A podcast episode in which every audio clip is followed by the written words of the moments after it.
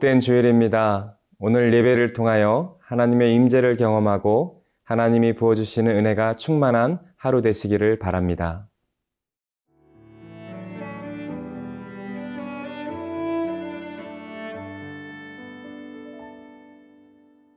갈라디아서 3장 19절에서 29절 말씀입니다. 그런즉 율법은 무엇이냐? 범법함으로 더하여진 것이라. 천사들을 통하여 한 중보자의 손으로 베푸신 것인데 약속하신 자손이 오시기까지 있을 것이라. 그 중보자는 한편만 위한 자가 아니나 하나님은 한 분이시니라. 그러면 율법이 하나님의 약속들과 반대되는 것이냐? 결코 그럴 수 없느니라. 만일 능히 살게 하는 율법을 주셨더라면 의가 반드시 율법으로 말미암았으리라. 그러나 성경이 모든 것을 죄 아래에 가두었으니 이는 예수 그리스도를 믿음으로 말미암는 약속을 믿는 자들에게 주려 함이라. 믿음이 오기 전에 우리는 율법 아래에 매인 바 되고 계시될 믿음의 때까지 갇혔느니라. 이같이 율법이 우리를 그리스도께로 인도하는 초등교사가 되어 우리로 하여금 믿음으로 말미암아 의롭다함을 얻게 하려 함이라. 믿음이 온 후로는 우리가 초등교사 아래에 있지 아니하도다. 너희가 다 믿음으로 말미암아 그리스도 예수 안에서 하나님의 아들이 되었으니 누구든지 그리스도와 합하기 위하여 세례를 받은 자는 그리스도로 옷 입었느니라. 너희는 유대인이나 헬라인이나 종이나 자유인이나 남자나 여자나 다 그리스도 예수 안에서 하나이니라.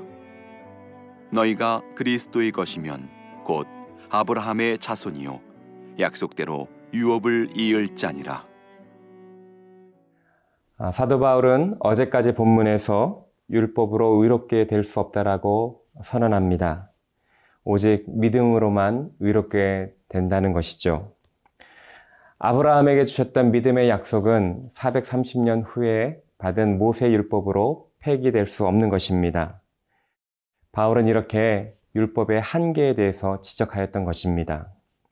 바울이 이렇게 율법의 한계에 대해서 지적하자 혹시 바울의 대적자들은 그러면 왜 하나님께서 율법을 주셨는가? 율법이 무슨 역할을 하는가라는 질문을 제기할 것이라고 바울은 예상했습니다. 그래서 오늘 본문 갈라디아 3장 19절부터 바울은 율법의 역할과 목적에 대하여 설명하고 있습니다. 먼저 갈라디아 3장 19절을 함께 읽도록 하겠습니다. 그런즉 율법은 무엇이냐? 범법함으로 더하여진 것이라. 천사들을 통하여 한 중보자의 손으로 베푸신 것인데 약속하신 자손이 오시기까지 있을 것이라.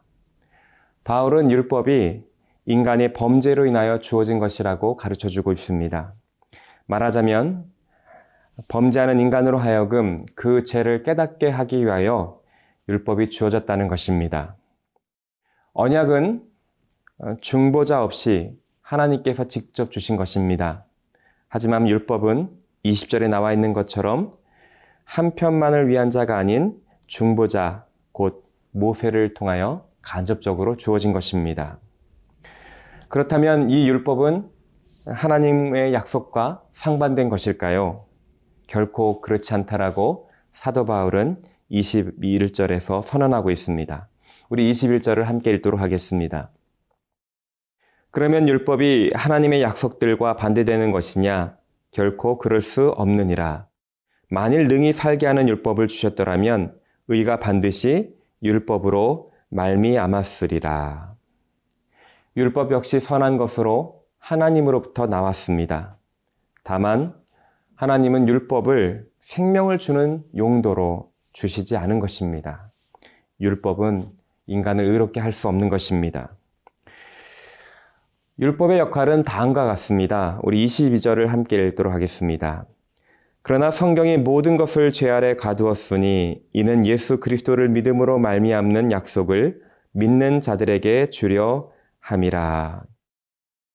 여기서 성경은 모세 율법을 가리키는 것으로 사도 바울은 율법이 우리를 죄 아래 가두는 역할을 했다라고 말해주고 있습니다.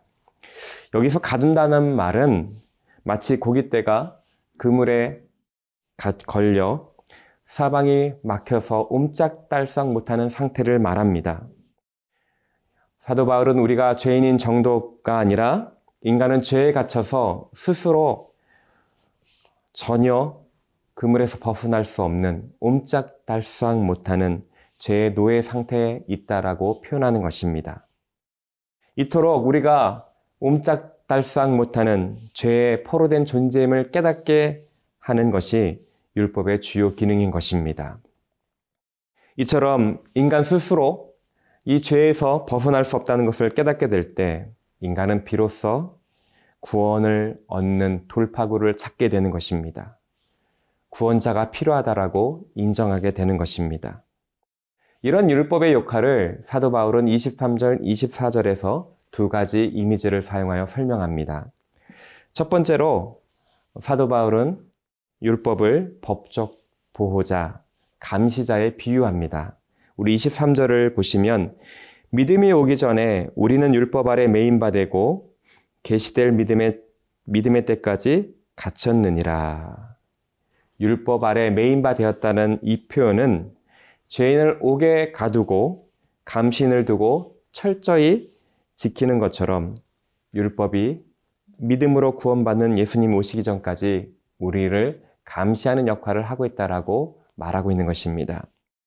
두 번째로 사도 바울은 이 율법이 가정 교사와 같다라고 가르쳐 주고 있습니다. 24절을 함께 읽도록 하겠습니다. 이같이 율법이 우리를 그리스도께로 인도하는 초등교사가 되어 우리로 하여금 믿음으로 말미암아 의롭다함을 얻게 하려 함이라. 사도 바울 당시 귀족들은 어, 노예를 가정교사 혹은 보호자로 두어 자녀들을 성장할 때까지 가르치고 감시했습니다.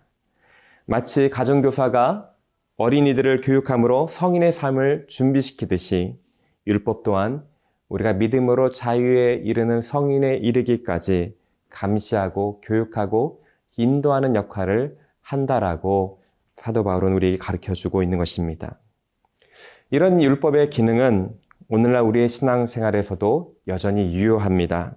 율법, 즉, 말씀은 우리의 진짜 모습을 보여주는 것입니다. 밤 하늘이 어두울 때 별이 빛나고 달이 빛나는 것을 알 수 있듯이 말씀을 비춤으로 말미암아 우리가 얼마나 캄캄한 죄인이며 우리가 얼마나 어둠 가운데 있는지 깨달을 때 비로소 빛으로 오신 이 복음이 얼마나 소중한가를 깨닫게 되는 것입니다. 우리 제가 얼마나 심각한지 깊게 깨달으면 깨달을수록 복음 가운데 주어지는 은혜가 그 자유가 얼마나 소중한지 알게 되는 것입니다. 오늘 하루 말씀 앞에 나아가며 우리의 죄성을 발견하고 그 가운데 베풀어 주신 은혜를 더 풍성히 누리시는 저와 여러분 되시기를 바랍니다.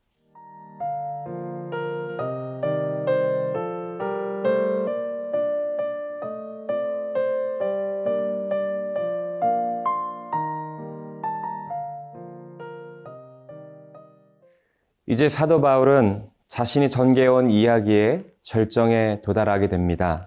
25절, 26절을 함께 읽도록 하겠습니다. 믿음이 온 후로는 우리가 초등교사 아래 있지 아니하노다.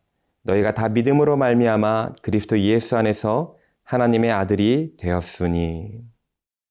사도 바울은 율법을 지키는 것이 아닌 그리스도를 믿음으로 우리가 하나님의 자녀가 되었다라고 선포합니다. 우리의 믿음이 자녀가 되기 위한 것이 아니라 믿는 순간 이미 우리는 하나님의 자녀가 된 것입니다.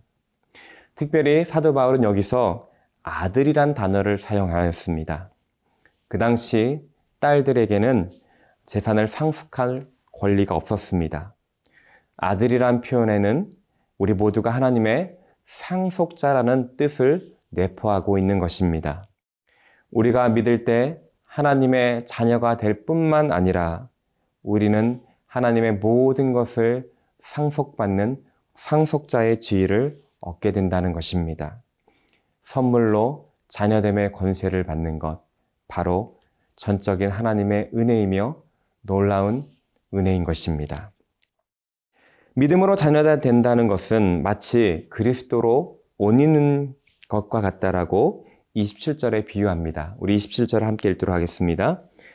누구든지 그리스도와 합하기 위하여 세례를 받은 자는 그리스도로 옷 입었느니라. 여기서 세례를 받은 자는 이란 뜻은 믿는 자라고 이해하셔도 됩니다. 어, 우리가 믿을 때 세례를 받음으로 그 믿음을 표시하기 때문입니다. 그리스도로 옷 입는다. 그 의미를 좀 더 생각해 보기 원합니다. 그 당시 옷은 신분과 지위를 나타냈습니다. 옷차림은 어, 우리가 누구인지 정체성을 말해주는 것입니다. 군복을 입을 때 군인의 정체성을 말해주고 학생복을 입을 때, 교복을 입을 때 학생임을 보여주는 것입니다. 그리스도가 우리의 옷이라는 것은 예수님께서 우리의 정체성 안에 있다는 것입니다. 옷은 또한 나와 가장 가까이 밀접하게 있는 것입니다. 그리스도로 옷 입는다는 것은 믿음으로 우린 그리스도와 가장 친밀한 교제로 나아갈 수 있다는 것입니다. 옷 입는다는 것은 또 한편 우리의 부끄러움과 수치를 가리는 것입니다. 아담과 하와가 에덴 동산에서 쫓겨날 때 하나님께서 가죽옷을 입히셔서 그들의 수치를 덮어 주셨습니다. 마찬가지로 그리스도로 옷 입는다는 것은 우리의 허물과 죄를 그리스도께서 덮어 주신다는 이야기인 것입니다. 주님께서 우리를 덮어 주셨기에 우리는 아버지 하나님 앞에 담대히 나아갈 수 있는 것입니다. 이런 자나됨의 권세는 유대인에게만 해당되는 것이 아닙니다. 우리 28절 같이 한번 읽도록 하겠습니다. 너희는 유대인이나 헬라인이나 종이나 자유인이나 남자나 여자나 다 그리스도 예수 안에서 하나이니라. 믿음으로 하나가 된다는 것은, 아, 하나님의 자녀가 된다는 것은 인간사에 있는 모든 인종과 계층과 성을 무너뜨리는 것입니다. 세상에서 나누는 모든 담들이 예수 그리스도 안에서 허물어지고 하나가 되는 것입니다. 예수 그리스도로 말미암아 자녀됨은 온 인류에게 제공된 보편적인 하나님의 은혜인 것입니다. 우리는 아브라함이 약속받은 모든 것을 상속자로 누리게 될 것입니다. 너희가 그리스도의 것이면 곧 아브라함의 자손이요 약속대로 유업을 이을 자니라. 아브라함에게 주셨던 그 놀라운 축복이 동일하게 예수 그리스도를 믿는 자에게 주어진다라고 사도 바울은 말하고 있는 것입니다. 사랑하는 성도 여러분, 우리가 예수 그리스도를 구조로 고백하였을 때 하나님께서는 우리를 이미 당신의 자녀로 삼아 주셨습니다. 하나님의 그 풍성한 그 모든 것들을 우리에게 유업으로 물려주신다고 약속해 주셨습니다. 오늘 자녀됨의 그 축복, 상속자됨의 그 권리를 풍성히 누리며 하나님께 더욱 감사함으로 나아가는 저와 여러분 되시기를 주님의 이름으로 축원합니다.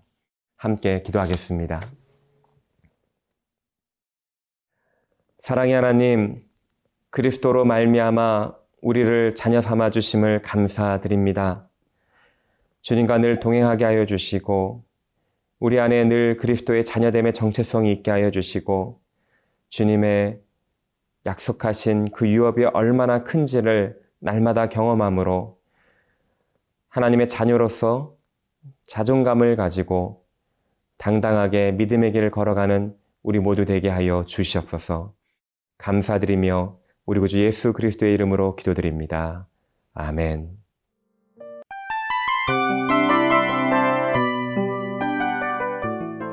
이 프로그램은 청취자 여러분의 소중한 후원으로 제작됩니다.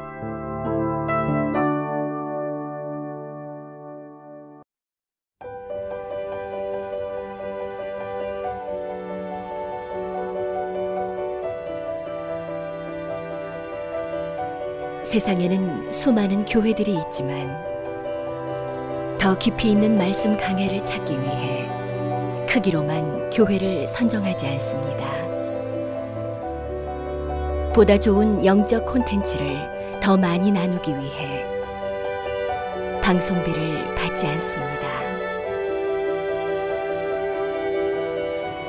1년 365일 복음만 전하고 싶어서 우리는 광고를 하지 않습니다.